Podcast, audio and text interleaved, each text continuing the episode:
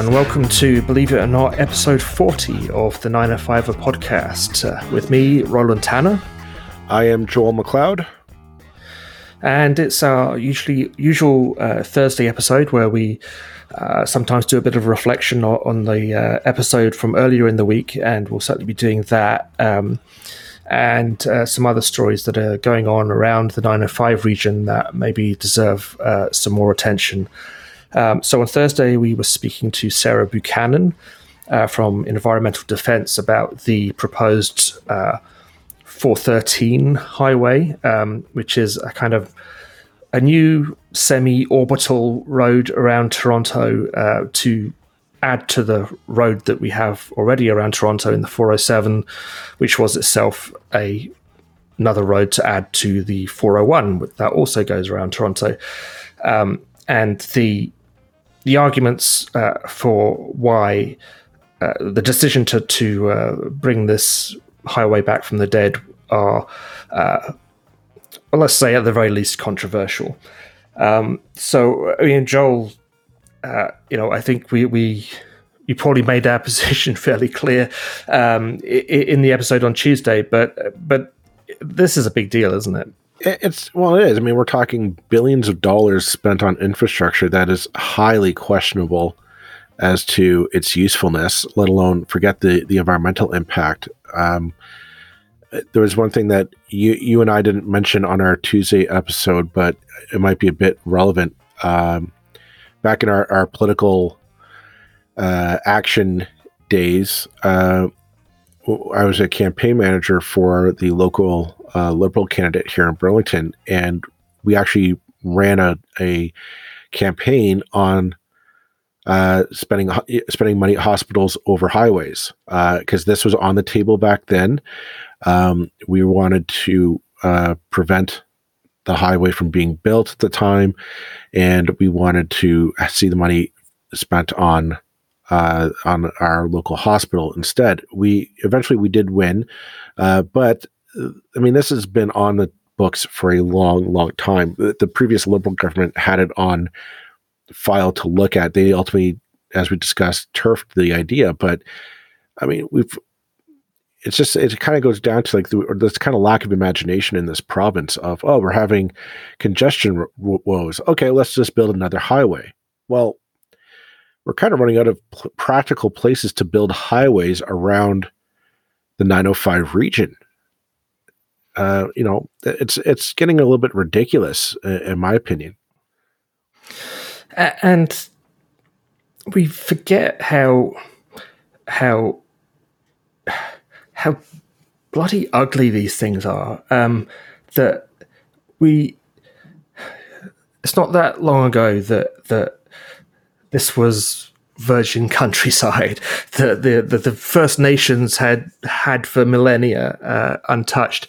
And, you know, in a couple of hundred years, we've, we've really made a mess of it. And it's like, you know, cities and uh, built up areas and business and uh, people making a living, these are all great things. They don't have to look like a six lane, 12 lane highway no, they don't.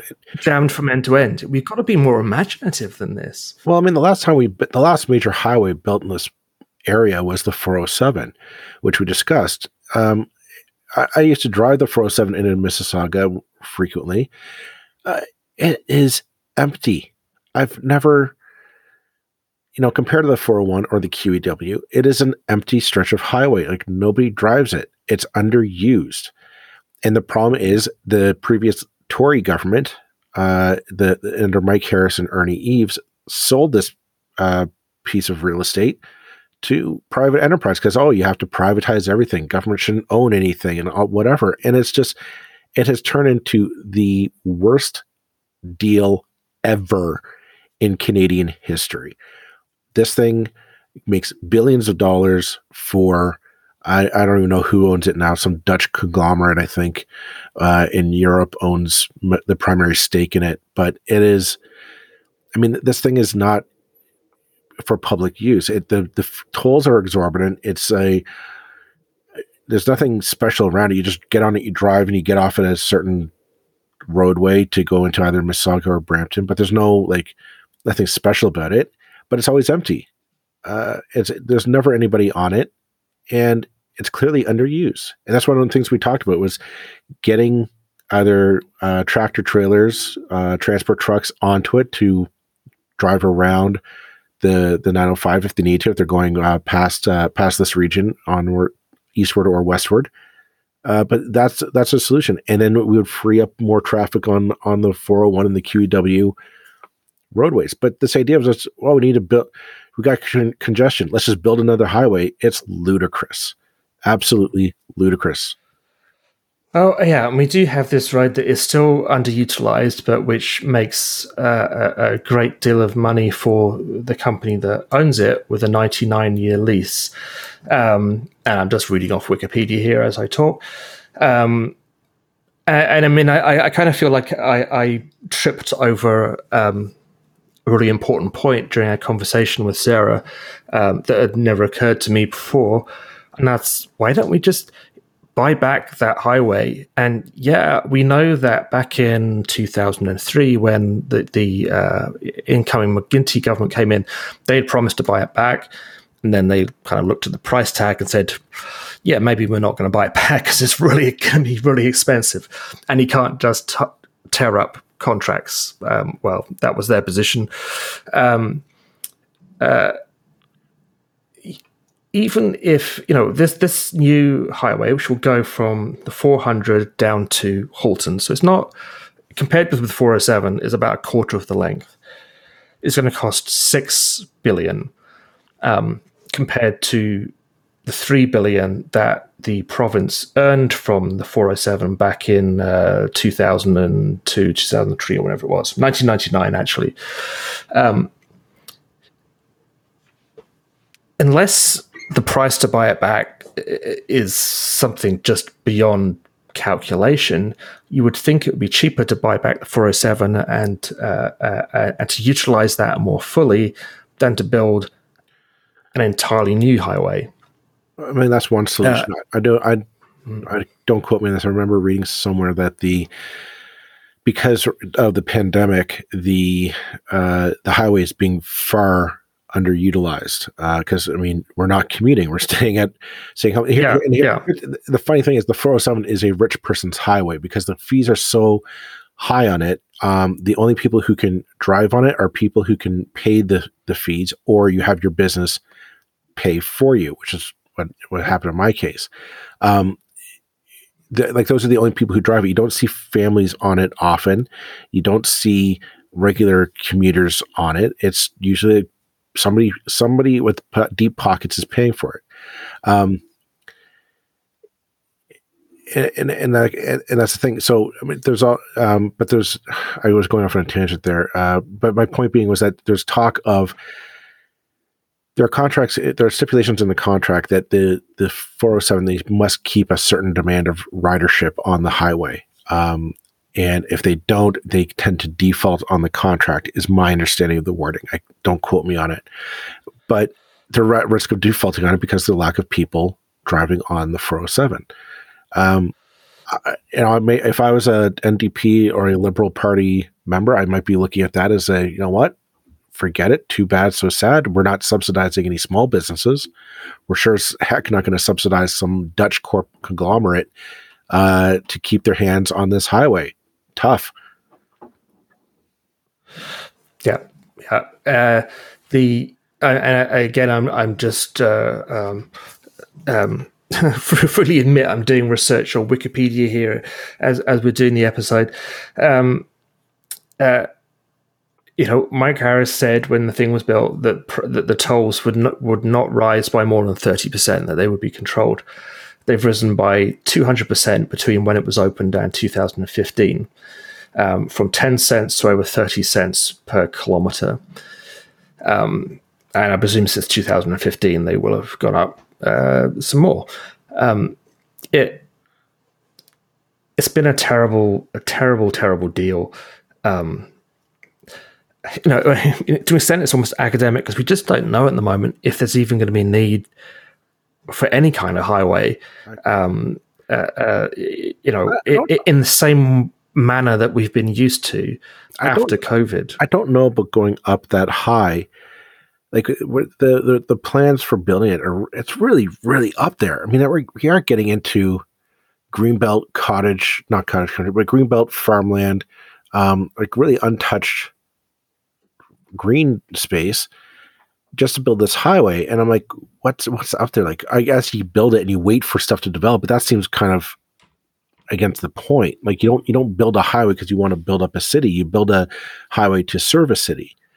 Uh, yeah. So this idea, like, oh, I mean, I mean the. Uh, just, just so for people listening from home, I mean, I, I think I said on Tuesday it goes from from from Vaughan uh, down to uh, the uh, the 403, basically at uh, around Milton. Mm-hmm. Uh, actually, it's far north of Vaughan. Um, it's a good distance up there. Um, uh, according to, I mean, no, no, none of the maps are, are, final, but you know, you're talking kind of King City area. Um, so, well, yeah, I mean, the, the suspicion is that it's exactly they're putting it where they want to open up uh, areas to developers. I mean, that, that's a suspicion, and I, I, know it sounds like we go on about developers all the time, but every story we do, they come into it uh, not well, looking to do that. What, what, uh, what, what, honestly strikes me is like this honestly goes back to you know I, I want to say like we kind of don't have anyone to blame but ourselves because we back in the election um, you know, Doug Ford got caught behind closed doors, promising to all these developers, "I'm going to tear up the green belt, and you guys are going to be able to develop uh, up the wazoo." And if you look at his government's track record since then, uh, they've slowly been trying to carve up the green belt for developers. Uh, the problem was they got caught that time, so he had to say, "Oh no, we're not going to revoke the green belt Act," but they tried to um, give off offload the blame to municipalities, and that backfired on them because municipalities said, "Well, we don't want to carve up the green belt. We love the green belt. Keep the green belt." Well, that didn't work out. So what do they do? Okay, they go into uh, conservation authorities, as we had on uh, earlier, and revoke their abilities to, uh, you know, protect our watersheds and our waterways. That's you know, and then they, these municipal zoning uh, uh, permits that that the uh, ministries or ministerial zoning permits uh, that the, that they're throwing down are seemingly arbitrarily for projects don't really need it. Uh, it it's it's kind of a it's part it's hat it's part of the the solution. And then this oh we're going to car- build a highway. Well, for who? And uh, you know, there's no clamoring demand. There's no there's no thirst for this. It is confusion. The only people who are anxious to build it are the construction companies and the developers and the rich land land uh, owners who own the conveniently enough the land that this highway is going to be going through. There's there's a quote that it's become somewhat fashionable to to to cite in the last few years, um, but I'm not going to let that stop me citing it right now uh, by uh, Maya Angelou. Um, when someone tells you who they are, believe them the first time. And it, it got used in, in regard to Trump that if someone tells you that they think assaulting women uh, is okay, believe them, mm-hmm. that they are monsters. Uh, when someone gets caught on a microphone saying, we're going to rip up the green belt, believe them that that's what they meant um, and they're going to do it and they're going to do it in the way that politicians do it incrementally denying that they're doing it all, all, all the time um, while it's actually happening in front of our eyes. Um, in terms of policies that this, this, this provincial government has pursued i mean what what significant policies have they had that um, are truly and entirely theirs and that uh, make a significant impact on our lives. Well, they cancelled a lot of things. So they cancelled the basic income, they cancelled the Green Energy Act. Um, and it was like, like you were saying the other day, fine. They, they, they had those kind of in their platform, although their platform was fairly empty. We could, they kind of ran on that. Uh, but this, in terms of things, things that they've actually done that they have introduced, it's all comes back to development, opening up the highway, making it easier to build, um, uh, doing whatever, you know, doing things that directly benefit donors, um, and I, I, don't think that's a controversial point, or um, uh, you know, no, it, it's, it's just really obvious what's going on. It is, and that's that's what I guess. I guess again, it comes back to blame on us. You know, we the people elected them into uh, power.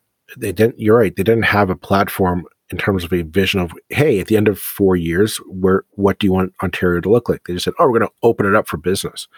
Well, we haven't exactly had a lot of business knocking down the door to set up factories and headquarters here here in uh, uh, in Ontario. Um, it's you know it, it, it, it's just we.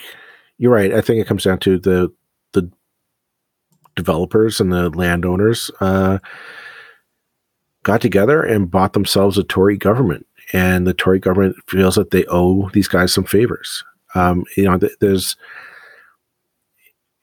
it's frustrating. It's maddening because the last thing I want is for ground to be broken on this highway. And quite frankly, I don't know if the there's no plans uh, to keep it in public hands. You know, it, they could turn it into a toll highway and then sell it off to another conglomerate, uh, maybe a conglomerate of landowners or land developers who are going to, you know, fleece us for 200% markup after uh, the ink stride. Um, this is this is kind of how how conservative governments work. Um, you know, and this this you know this is this is a bad use of tax dollars. It's a bad use of public land. It is a bad bad idea. Yeah, it, it, it is a terrible idea, and I think you know. I mean, I, uh, this is where it gets so frustrating that we have have the political system we we have where what was the percentage? 60%, over 60% of voters voted for parties that were completely opposed to this. You know, it used to be that every party in Ontario pretty much was a highway building party. Right. That's not the case anymore. Uh, the parties that can control, clearly control the majority of the votes in the province of Ontario are all unanimous in. Uh, uh, uh I'm 99.9% sure that the NDP uh, are on board with this too. I'd have to actually go and check, but uh, pretty much unanimous in in saying this is not the right way to go. Um, uh, and yet we have this government that is going to can do this because they managed to get enough, yeah, enough angry white middle-aged dudes I, I, uh, to I, vote for them. I don't know. I'm not sure I go that far. I just think it's a party that has no imagination um, your your point of every party used to be the highway building party, uh, and that has changed because our needs have changed, our priorities have changed. Climate change is real. The question is, how do we curb it? Um, the you know you, you mentioned the Green Energy Act beforehand. You're right. This party canceled canceled the Green Energy Act and tore down all these windmills and canceled all these windmill projects because NIMBYism. The people in the ridings said, we don't want the windmills. And they said, okay, people have spoken. We don't get it. But for some reason, the people speaking against this um, highway, well, we, we don't know what we're talking about. Um, I find it's, you know, double standard there. But the fact, I mean, I look at, again, we're stepping a, a, a, way outside the boundaries of a highway, but look at the cancellation of the Keystone pipe, pipeline in the States. The the culture, the the the the economy is shifting. We're going away from fossil fuels, the traditional mo- models that are that these conservatives relied on. Um, the the economy is shifting towards a greener, more sustainable one. Electric vehicles are the way of the future. Mass transit is the way of the future, providing cheap, affordable mass transit options for people in major urban centers will be the key to urban growth in the 21st century if it hasn't already happened. Um, the, we need we need governments that understand this and are going to sit down and think of uh, uh, more creative solutions to these problems than just well we got to build another highway because here's the thing if you build the 413 highway it's going to fill up in a few years and then we're going to be stuck with oh we need another highway except wh- who who would want to drive up that far? It's not going to do us any good. We're not. We're it, it's not going to serve our needs. It's just going to be another couple billion dollars down the down the tubes. Um, we need better leaders uh, for these problems. Yeah, I, I think we as a as a nation, um, actually not just we as a nation, we we as we as citizens of the world, to be honest. I mean, this is probably me being ridiculously idealistic. I get that, um, but this world where where politicians from all parties will if you if you follow what they're saying on the television, if you read their tweets, if you read the press releases, um, I was just reading the press releases from the opposition parties yesterday about um, supporting um, the, uh, um, uh, uh, the the sick pay. You know, basically they're all saying to each other, unanimous, we need to get together and cooperate to get this done. And yet they send letters to each other in public taking shots at each other, um, trying to show that the other one's not a team player. It's like, grow up, guys. Um, if you actually wanted to get this done, if you actually wanted to cooperate together uh, uh and, and make a statement about everybody unifying against this god awful uh, government um, and uh, you wouldn't be firing letters at each other in public where you're basically insulting each other. You would be picking up the phone and saying, "Hey, Andrea," or "Hey, Steven." Let's actually do something, you know, for the good of the province. That doesn't happen, uh, and it's so uh, disheartening because it's it, it, we get nowhere, you know. Um, uh, yeah, I, I know it, it's you know it's I'm not saying anything that, that the people don't know, but it does seem like there's this disease. As someone who's been deeply involved in uh, party volunteering and party politics, who, I mean, I sat on the executive of the Ontario Liberal Party briefly, who's been there. Uh, it's still and sat beside people who are really good, smart people who are really trying to do good things. But it's still the case that they will go home and tweet some tedious piece of nonsense about uh, whatever. I can't be bothered to think of an example. Um, that just insults their intelligence, basically, and, and, just you know, it's like treat people with enough intelligence that they might be able to understand ideas like induced demand. Um, the conservatives assume that that's far too complicated a subject uh, for anybody to really grasp. We need roads. That's the sum total of the argument. Well, the mistake that the progressive parties have, have made, I, I often feel, is in falling for that same thing too. So they just shout up, "No, we don't need roads." Well, that's not that's not a debate. That's a slanging match. Uh, and I think it's part of the reason people are so sick and tired of politics very often uh, that people, you know, try me for size. Maybe I'll understand uh, the more complex argument.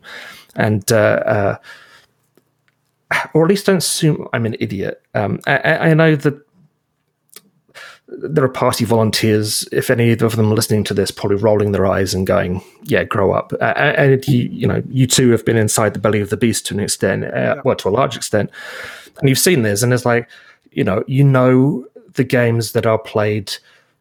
You know that there are things that are not said to the volunteers because the volunteers, because it doesn't make sense to say it to the volunteers, and um, there are just, you don't, policy conventions and things that are completely meaningless and completely pointless, which we should put on to keep people happy and feel like they're involved.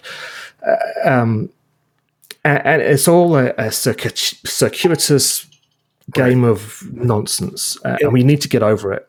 It's, it's I mean, you you have a, a, good point there. It's, it's. I find that the the solutions the solutions to our traffic woes in the 905 region are not easily solved. To give Kathleen Wynne credit, she said, I will tackle it. I don't think she succeeded. Um, mostly because I think the solution is honestly a multi term solution. Like if you, if you basically like, be like, uh, Doug Ford, if Doug Ford said, I'm going to solve the, the transportation issues, and he said, nope, phase one is we're going to expand. I don't know what the solution would be, but it, if you just say we're going to build build a solution, whether that means more tran- more trains, more bus routes, um, tear down some of the silos between the municipalities so we can get better transit between them so people can get around better. Um, it, whatever the case may be, it is there's no there's no one solution. It's not just well we build a highway, therefore we solve the transportation problems. You're not. You just postponed it another ten years, and then the other solution, the only solution to that is well you got to build another another highway. The problem is eventually you run out of places to build highways. Where what we could be doing right now is looking at uh, increase frequency on go lines if that's a, if that's one one part of the solution. Again, it's not the entire solution. Uh, HOV lanes is one. I think a bigger one is putting incentives for companies to keep their people at home. We are seeing that people are able to be productive working from home. If you find a way to have companies maybe start selling off their big, uh, gigantic towers or office spaces in Toronto or in Mississauga and Brampton, and say, no, we're gonna, you know, we only need one floor. The rest of the time, everybody works from home. Maybe there's incentives on tax on uh, the tax bills for businesses for people to for uh, for them to do that. There are a I, variety of solutions out there. If you just sit down and you say, "Let's think about this.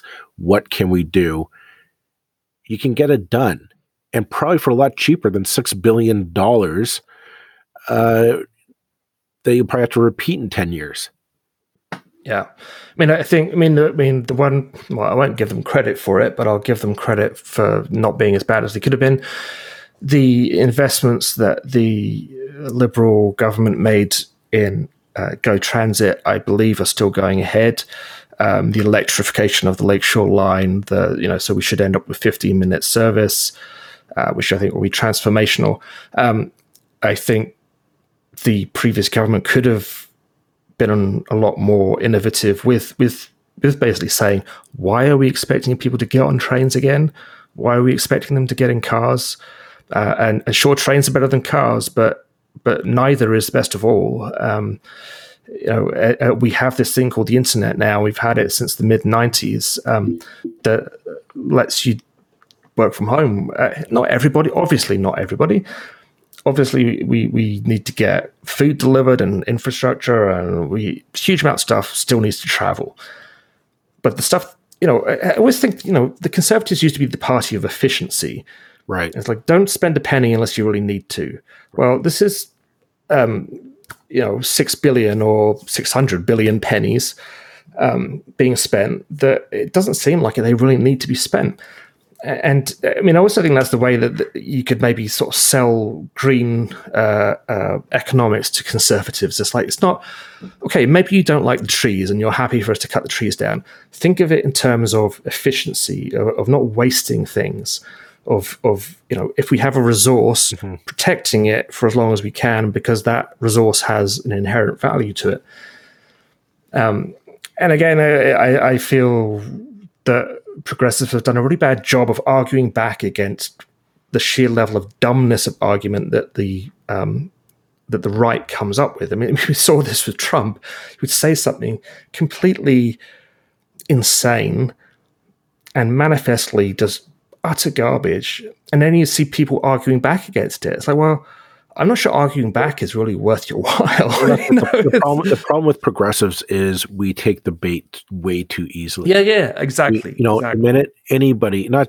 not just Trump, any any loudmouth with a bullhorn on the on the right, you know, the, it's the whataboutism arguments that always come out. Well, what about this? And then we say, oh, well, we got to talk about, you know, well, let's talk about the efficiency and, you know, it's not going to cost that much. We don't need highways. And are you against highways? No, I'm not against highways. Then you should be against for the 413. And you like, no, what I'm, what you're arguing for is better use of tax dollars to get the right objective. We know, you know, to bring it kind of full circle, we know we build this 413 highway. It may alleviate the congestion for five, ten years maybe. But the problem is population increases and what happens? Oh, we need another highway. The problem is I, I don't see another, I don't see a 414 highway uh, even further north. Because at that point, I'm like, you might as well just build me a highway to cottage country which is the 400. Yeah, I mean, I, I, I, I well, exactly. Uh, I I really feel COVID is the turning point on the whole commuting thing. Um, because for years now, I've simply not understood. Now, I worked for a company briefly in uh, 2004, 2005, maybe, uh, in North York. And I uh, commuted all the way from Burlington to North York by, by, by transit, which is, you know, I think it took me two hours each way. Um, and you know, it was, it was a temporary job, so so I was willing to do it short term. But you know, I went all that way to sit at a computer that was identical to the computer I had at home, mm-hmm. and to just type stuff. And it's like, well, I'm only here because you don't trust me to work at home. Um, can you not think of a better way of checking that I'm working than making me go through this uh, ridiculous nonsense? Uh, and that was, you know, 15 years ago at least. Uh, and I think maybe we've broken that thing of well, we can't trust people to actually work because for the last year they've all been working and they've been working just fine.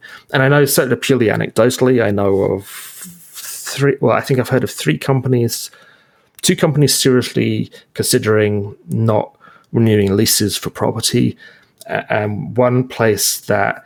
Uh, you know, a major employer in in Hamilton that um, basically polled its staff to say, you know, do you want to, when this is over, do you want to come back? And the overwhelming response was no. Uh, we're fine. We'll carry on working at home. Um, and I think that's a, you know, there are people who, who like going to the office. I think, as you were saying, I think on Tuesday, you know, you can have a bit of both.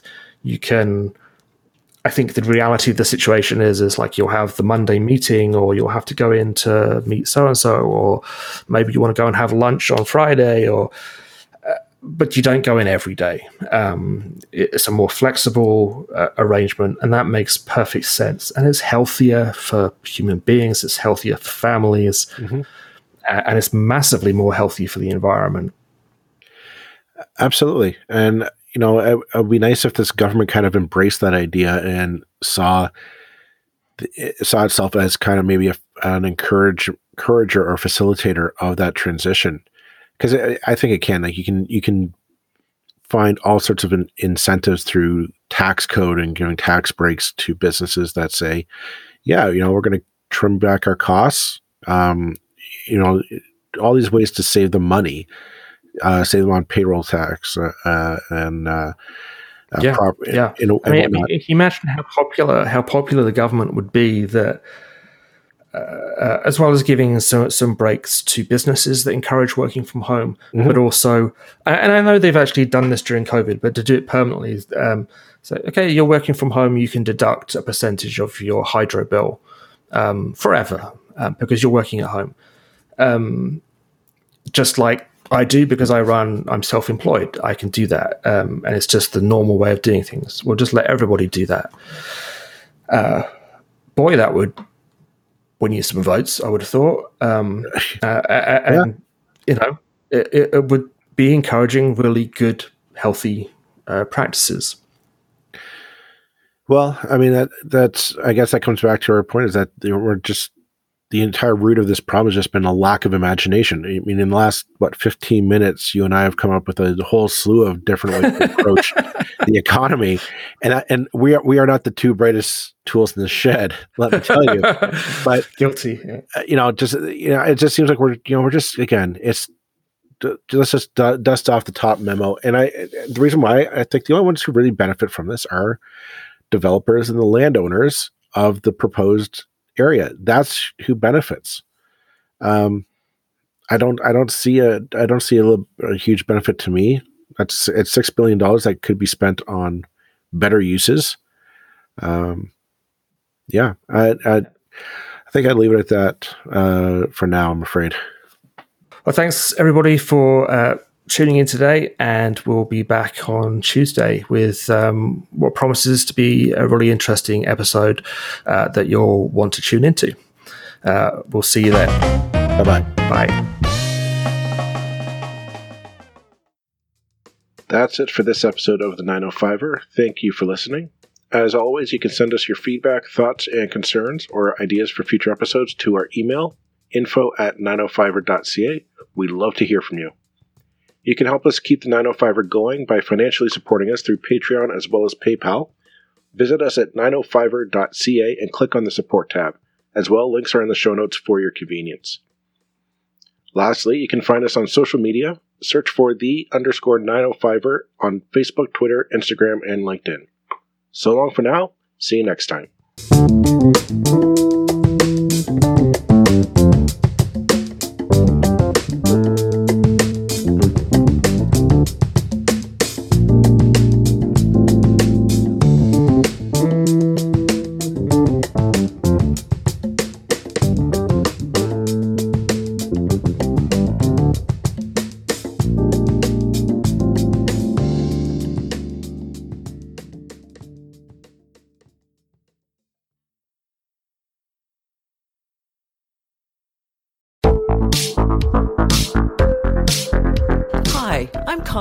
Thiessen, the host of Broadcast Dialogue, the podcast. We focus on Canada and the challenges facing Canadian radio and TV, as well as highlighting those moving the industry forward from podcasting and streaming to new broadcast tech.